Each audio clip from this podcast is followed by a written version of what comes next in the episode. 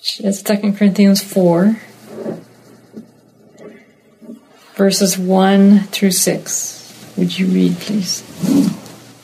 Therefore, seeing we have this ministry, even as we obtain mercy, we faint not.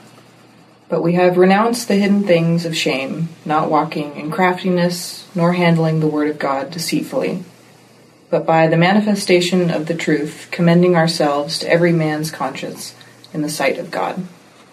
And even if our gospel is veiled, it is veiled in them that perish, in whom the God of this world hath blinded the minds of the unbelieving, that the light of the gospel of the glory of Christ, who is the image of God, should not dawn upon them.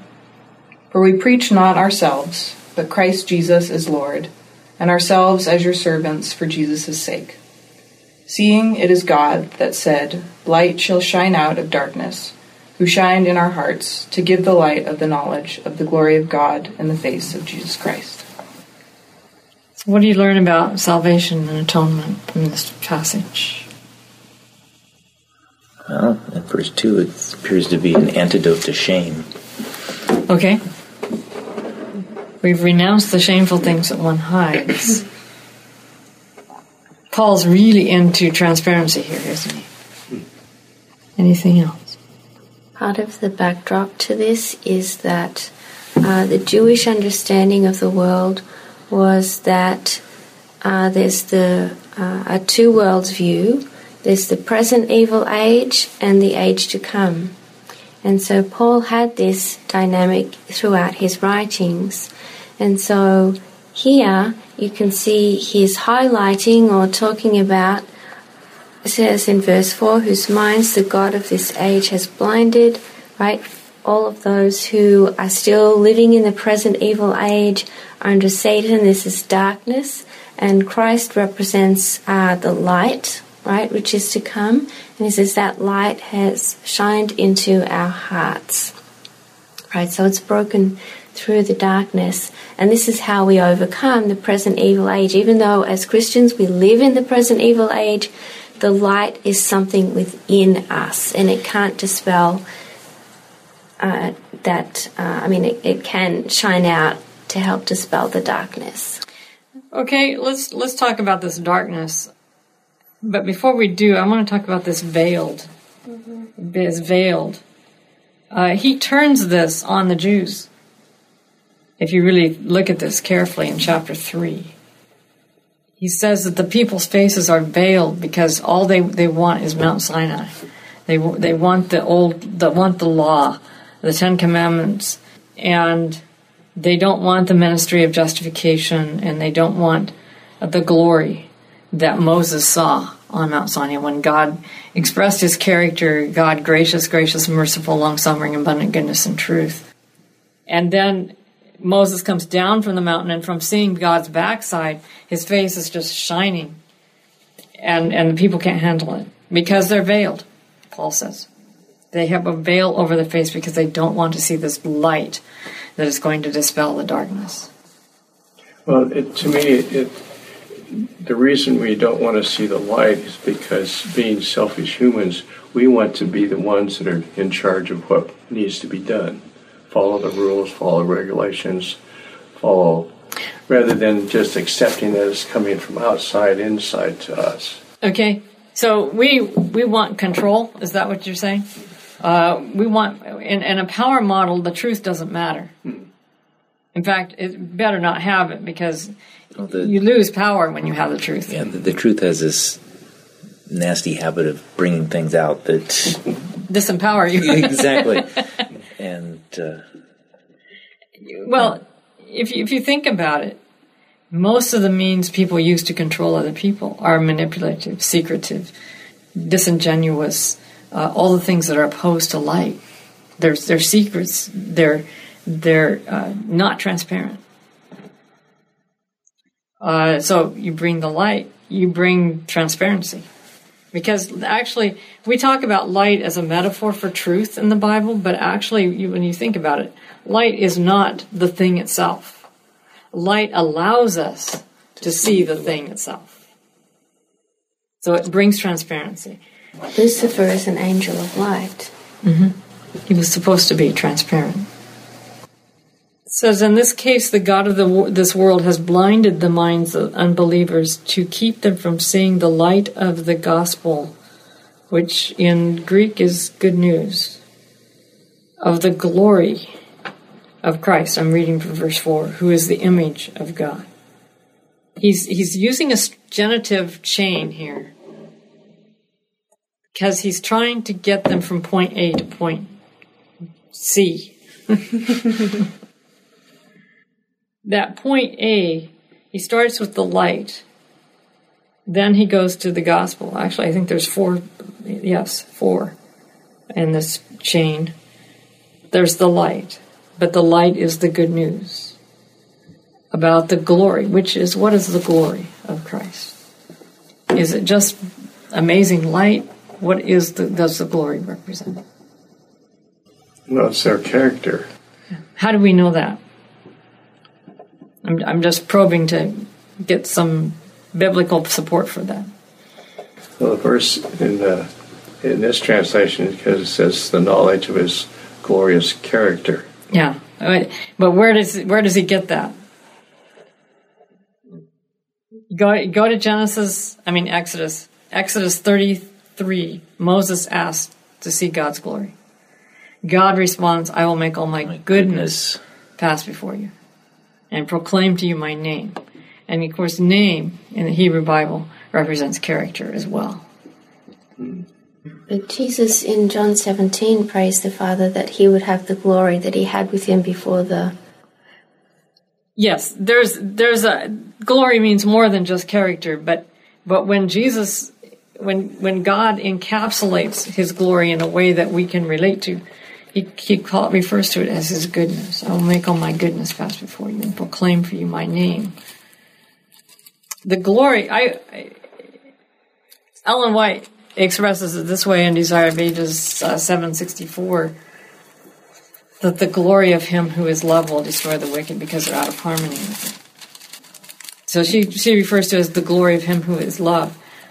I see God as one whole and love is the most all prevailing, all encompassing aspect of who God is. All his power, his omniscience, all the things that he has, all the tools that he has for running the universe are not separated from love. Love is the core of who God is. Uh, we have separated everything into neat and tidy little boxes, and we have done damage to understanding God and, and who He is in, in all His glory. So the gospel, the light of the good news of the glory that is the character of Christ, who is the image of God. So if we've seen Jesus, we've seen the Father, is Paul's reminder of that text. So this, I'm going to back up now. In verse 4, it says, in, the case, in this case, the God of this world has blinded the minds of the unbelievers to keep them from seeing this glory, this character of God. When you think of how our world is going today, it's getting increasingly blind, isn't it? If, if we can't see through the immigration issue, if we can't see through the violence, the increased violence that is in our world, and real, recognize where it comes from, uh, if we can't see how we're deteriorating and, in how we don't care about other people, it's obvious we don't have a reflection of the image of God very closely. And, and I realize that some things are not easily resolved simply by scripture. But we are told in Leviticus 19 that we're to love the immigrant as ourselves. And I have yet, I'm, I'm going to be doing a Sabbath school on immigration. Wish me well. Mm-hmm. Uh, for the choir room Sabbath school. When is that? At the end of the summer. I begged for the longest possible day. and I, that topic was proposed to me. I didn't choose it exactly. I mean, I finally did, but. Under coercion. Pardon? Under coercion. no, they didn't coerce me. They would have let me off the hook. I was going to recommend somebody else do it. And then I started thinking what I could do with it. And, and I think what happened is I was, I was preparing for the final exam in one of my classes, biblical ethics. Or it was uh, the last day of class or something, and I came to this text in Leviticus you shall love the immigrant as yourself. And I was like, whoa. That's a very hard text for Jews. They do not like that text.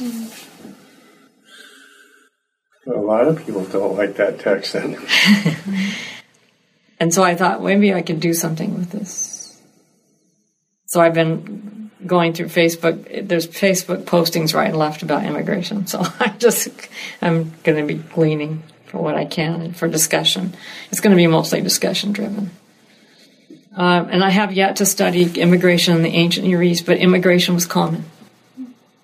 Aliens lived among Jews, or among the Hebrew people, among the Israelite community, uh, a lot. And one of the most that you can name, actually, the peoples, that groups that were the most pervasive through all the all the different cultures, the Amurru, the Amorites, the Hittites, and that was about it. So you have these people groups that were, were basically everywhere. And yes, they were in Hatti, which is the land of Hitt- the Hittites, and they were in western Mesopotamia, which is the land of the Amurru. But they were they were very pervasive. In fact, you can ask the question, "What is a true Babylonian?" And you have a hard time answering that because the first dynasty of Babylon was Amorite. It wasn't Babylonian. And yet they adopted all the Babylonian customs, language, and everything. So it looked Babylonian, acted Babylonian, but they were really Amorite. And then you had the last dynasty of Babylon was Chaldean. The Chaldeans weren't originally Babylonian. Now all these people groups were Semitic, so they were all loosely related except for the Hittites. The Hittites were Indo-European. So I'm I'm I'm going to look forward to seeing how immigration worked in the ancient Near East and see if I can find what would help us with "You shall love the immigrant as yourself." Well, I, you know, I've been telling you, I've been studying the 1200s, the Anatolia and the Turks and all that, uh, where they originated. Anatolia is where the where Hatti was. Yeah. And it's amazing in groups, but by the 1200s, 1100s, there were lots of different Christian groups all over the place. Because it's from Europe and down. And they were living in very, very good harmony. Yeah, well, in the ancient Near East, all of these people groups tend to live in harmony, but it it it is will be interesting to see exactly how they were treated by the regular groups that were there. Of course, if, if they're a big enough quantity or there are immigrants, they will tend to move in a little more easily. But what do you do with one family? Right. How is one family going to be treated? So, this not only has to do with our salvation, but it has to do with our treatment of other people, doesn't it? And getting getting saved from sin is not it's not just getting in a right relationship with God. It is getting saved from being sinful in the way we treat other people. He, Paul does this genitive change chain again at the end of this verse. For it is the God who said, Let light shine out of darkness, who has shone in our hearts to give us the light of the knowledge of the glory of God in the face of Jesus Christ. So, Jesus' face reflected God's face and his glory. And the reason he veiled his glory in his human body is because we couldn't bear it. Or we would worship him for all the wrong reasons because we were enamored with the power that he had instead of his character. All right, Adrian. Would you read verses 7 to 12? Sure. But we have this treasure in jars of clay to show that this all surpassing power is from God and not from us. We are hard pressed on every side, but not crushed, perplexed, but not in despair, persecuted, but not abandoned, struck down, but not destroyed. We always carry around in our body the death of Jesus, so that the life of Jesus may also be revealed in our body.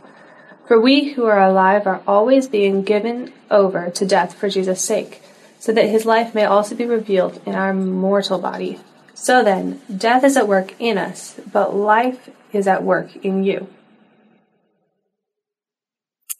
I've always found this chapter very comforting, especially right these verses. What do you gain from these that might help our discussion? Looking at verse 10, we carry around in our body the death of Jesus so that the life may be revealed in our body. Is that specifically saying the death of Jesus has to do with um, the the hope and the life is the character, or is it a reference towards mortality? I've always seen it as a reference towards mortality. Okay. Paul seems to take the death of Jesus as a, a living experience for the Christian. That we're to vicariously live the death of Jesus in our bodies. And, and of course, he did every day. When he said, I die daily, I, I've often wondered if Paul got up every morning and prepared himself for the eventuality that he might die that day because death was a constant companion with him. I, he was always faced with dangers and destruction and people after him. And, and it, this may be go back may may uh, refer back to First Corinthians. Is it First Corinthians? No, it's it's later in Second Corinthians. This was the stern letter that we talked about last week. If you go to 2 Corinthians chapter 11, and starting with verse 21, part B. But whatever anyone dares to boast of, I'm speaking as a fool. I also dare to boast of that. Are they Hebrews? So am I. Are they Israelites? So am I. Are they descendants of Abraham? So am I. Are they ministers of love Christ? I'm talking like a madman. I'm a better one. With far greater labors, far more imprisonments, with countless floggings, often near death. Five times I have received from the Jews forty lashes minus one. Three times I was beaten with rods. Once I received a stoning. Three times I was shipwrecked. For a night and a day I was adrift at sea, on frequent journeys, in dangers from river, danger from bandits, danger from my own people, danger from the Gentiles, danger from the city, danger in the wilderness, danger at the sea, danger with from false brothers and sisters, in toil and hardship through many a sleepless night, hungry and thirsty, often without food, cold and naked. I'll stop there. I, I think that would what you were saying as far as you know preparing himself every morning to die perhaps in some ways actually had more to do with preparing himself for the day to to live for Christ, regardless of where that Yeah. ended up going. Um, and I think in many ways it's it's I harder think it's harder to kinda had in it's harder to live for God than it is to die for God. Especially if you're living through all that he was. Right. Um, and that of being willing to say, okay, I am going to follow wherever you go today, or you know, wherever it is you take me, and I'm going to leave the consequences or the results or whatever f- firmly in your hands. Whether it looks like we're making progress, whether it makes looks like we're not, whatever. Ultimately, as long as I'm obedient, then it becomes God's responsibility as to what happens uh, at that point. But it, it's really hard to be able to to not try to to play it safe or to to you know. the- uh, or to, to just be worried. Well, what are people? I mean, you know, so often we stop and maybe not say something that we feel like maybe we should just because we're worried what someone might think of us, much less that I'm not worried about that they're going to pick up a rock and throw it at me. Um, but uh, Yeah. A li- I would- I would call this a living death. Uh, that Paul, every day, he died a living death for the sake of Christ.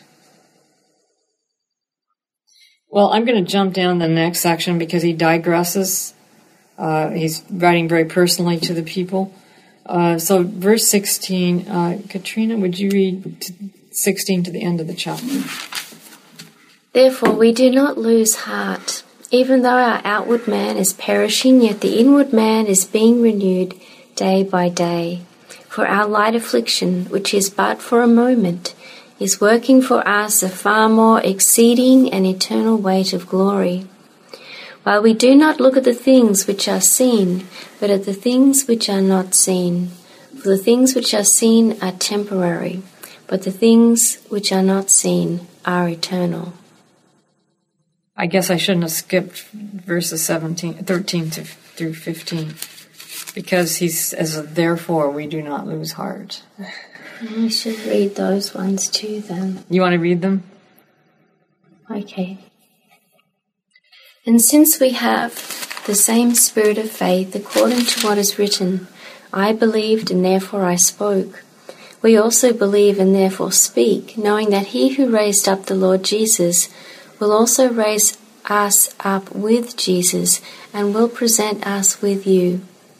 For all things are for your sakes, that grace, having spread through the many, may cause thanksgiving to abound to the glory of God. Therefore, we do not lose heart. So, what is it in verses 13 through 15 that causes Paul not to lose heart? Promise of the resurrection. Promise of the resurrection. It, this will end. This is not the, the final end of the journey. Okay? Anything else? Every cloud has a silver lining. It seems to me that verse 12, we kind of glided over. So death is at work in us, but life in you. It's, it's what he accomplishes in the lives of the believers mm-hmm. that helps him not to lose heart, as well as the resurrection. I heard. Reason. Go ahead. Well, I was just going to say it's really important to have that because otherwise it would just nothing's here, but you're going to have a great ending. I mean, Yeah. You're not doing, you really doing? accomplishing anything but happen in the suffering. meantime? yeah. You're going to suffer a lot. and Just, just wait for the ending. Oh, great! So we need need comfort. We need support, and and uh, and a way to do this. And to me, the greatest compensation for suffering is uh, people who believe, people who come because because you were there. God was able to work on their hearts and bring transformation.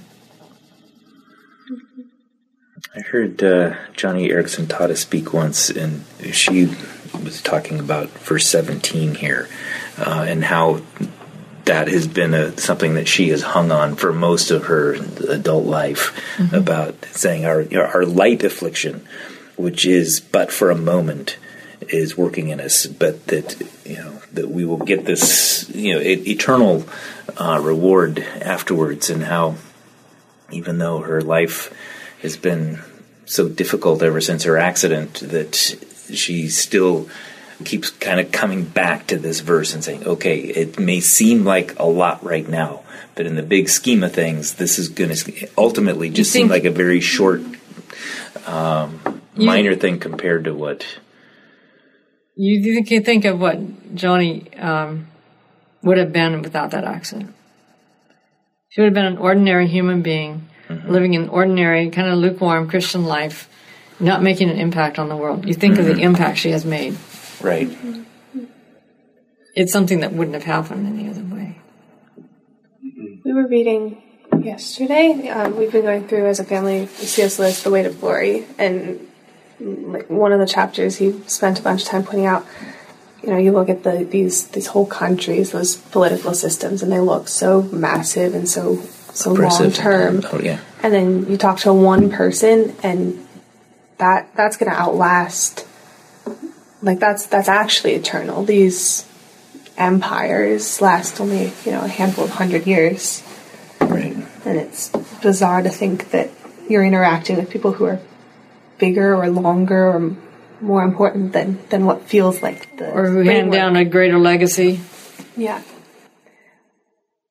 I have to go back and, and reread the context for C.S. Lewis' use of the words the weight of glory because he references it both as a benefit and as a burden. And here it's it's a hopeful thing. And this is where I have to see the chapter, but he's also talking about how it how it can be a burden that it's it's like we, It- the we weight. have access and There's yeah. still weight. Yeah. Well, the the the Hebrew term for the glory of God, the the kavod Yahweh, actually kavod has a Yes. uh, an element of weightiness, Yes. of physical Yes. weight Yeah. that is is part. It of means that. heavy. It's it's pristine meaning. It's heavy uh, in in adjectival adjectival sense. Um, well, that makes more sense even than the word responsibility. It's it's something a little bit beyond yeah, that. It's it, if if you're honored, it's because you have a weighty reputation, a weighty uh, persona, a, a weighty appreciation from the people. I mean, the people see you as someone to listen to and someone to respect. Um, so kavod is is that kind of honor. And by the way, in, in an Israelite community, which mostly was rural, their towns were inhabited for safety, but you went out to the fields and worked every day. Uh, it was a very agricultural setting where you gained honor was in the city gate, where the business transactions were taken, and where the court sat in judgment. And if you got to be a judge, that meant you really had arrived. You had attained something. So you you were you were honored for your wisdom. You were honored for your insight.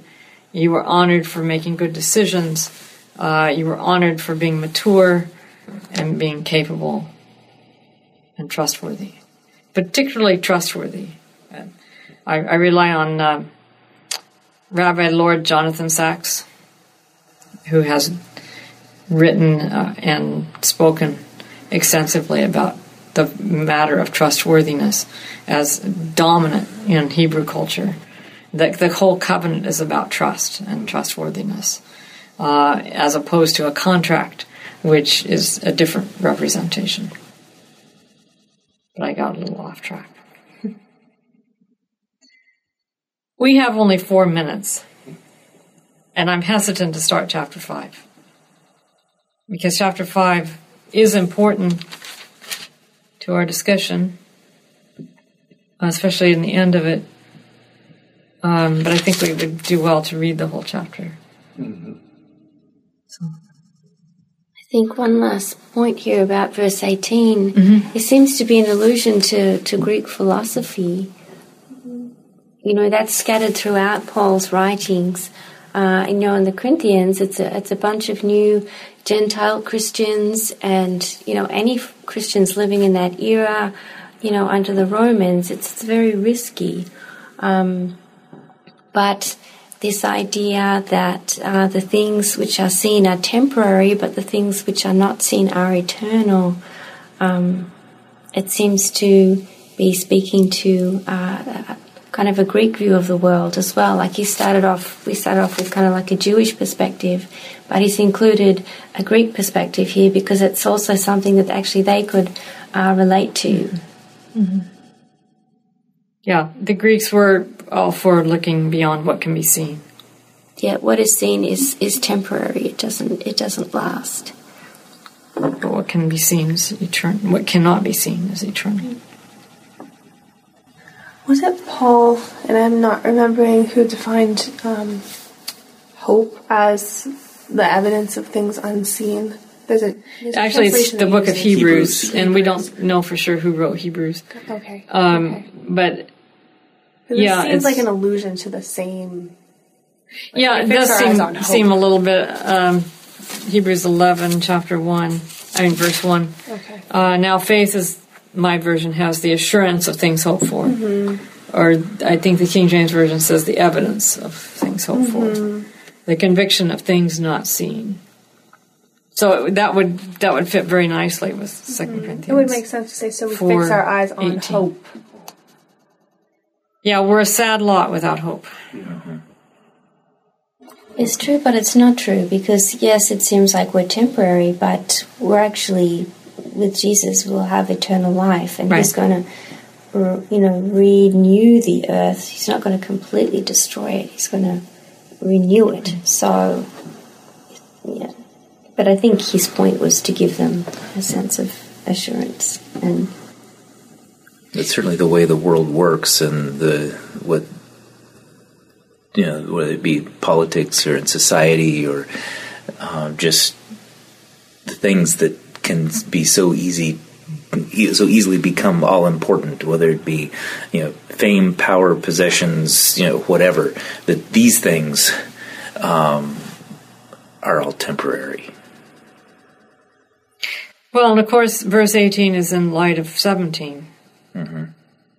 When we're suffering, we tend to think of the, everything is now, and, and this is the way it's always going to be. We have a hard time getting past that because of our suffering. But Paul wants us to see what can't be seen. Exactly. I mean, even look at like John the Baptist when he was in prison. I mean, it's for everything that he had seen and the way God had led in his life, and that he'd introduced Jesus. But once he was actually in prison, it appeared that he had a hard time seeing beyond those prison walls, and had to send his his followers to go double check with Jesus. Uh, did we get this wrong, uh, or is you know that that he you know needed? And then, but then Jesus said, no, actually, well, just look around and and, and just see. You know, And what- he, he, he pointed to the evidence uh, uh, instead of saying, "Oh yes, I am the Messiah. Just go Right. tell John." Like that would satisfy. It doesn't satisfy. It doesn't make something so to make a claim. Jesus avoided that term Messiah because of the political connotations, and he didn't want that to be spread.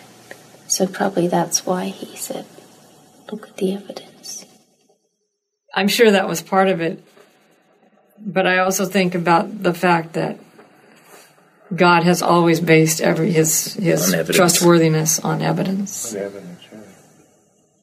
Well, which is if you get back to the the whole great controversy thing. I mean, Satan accused God of being unfair and of, of having a faulty character from the beginning, and and being essentially saying you're a liar. Well, if the if I accuse you of being a liar, you turning around and saying no, I'm not. uh, Doesn't mean a thing. doesn't mean anything, uh, and that it's only uh, over time and with evidence that you'll be able to tell well which one of us is actually telling the truth.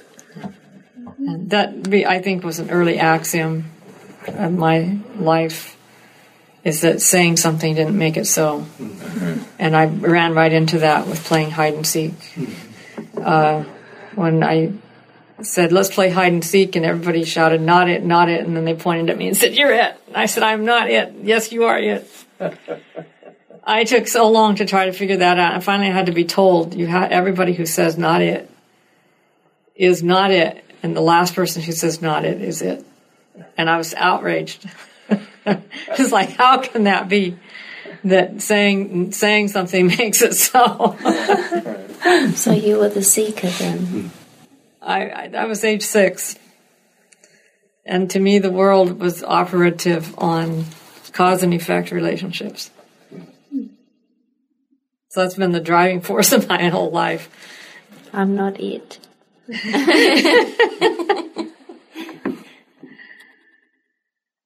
the central focus to me of, of chapter four and part of chapter three is this glory of God.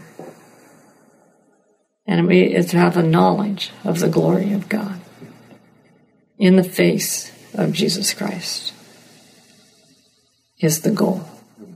So another way of looking at salvation is that Satan, the God of this world, blinded everybody's eyes about the character, the glory of God. And Jesus came to reveal that glory and that character. And so we see his face as the face of the Father. And that brings us back to trust. Paul doesn't say it here, but he understands that, that once we see that God is not the way Satan has made him out to be, he sees that God is it's one we can trust. And once we're one to trust, God can heal the damage done of sin. We'll, we'll probably pursue more of that in uh, Galatians when we come to it. Galatians is one of those books that we'll read every chapter uh, because every chapter has to do with salvation, just about. All right. Have closing prayer. Gracious Father, we thank you that you did not leave us in our darkness, in our delusions about you, but you came in the person of your Son to bring the glory of the, the knowledge of the glory of your character to us. And we see that in the face of Jesus. We see it by faith because we have not seen him face to face. But we know that in this temporal world where we suffer and we live a, a, a life of suffering for you, that we have an eternal wage of glory. And that glory will come when you do appear in Jesus to take us home.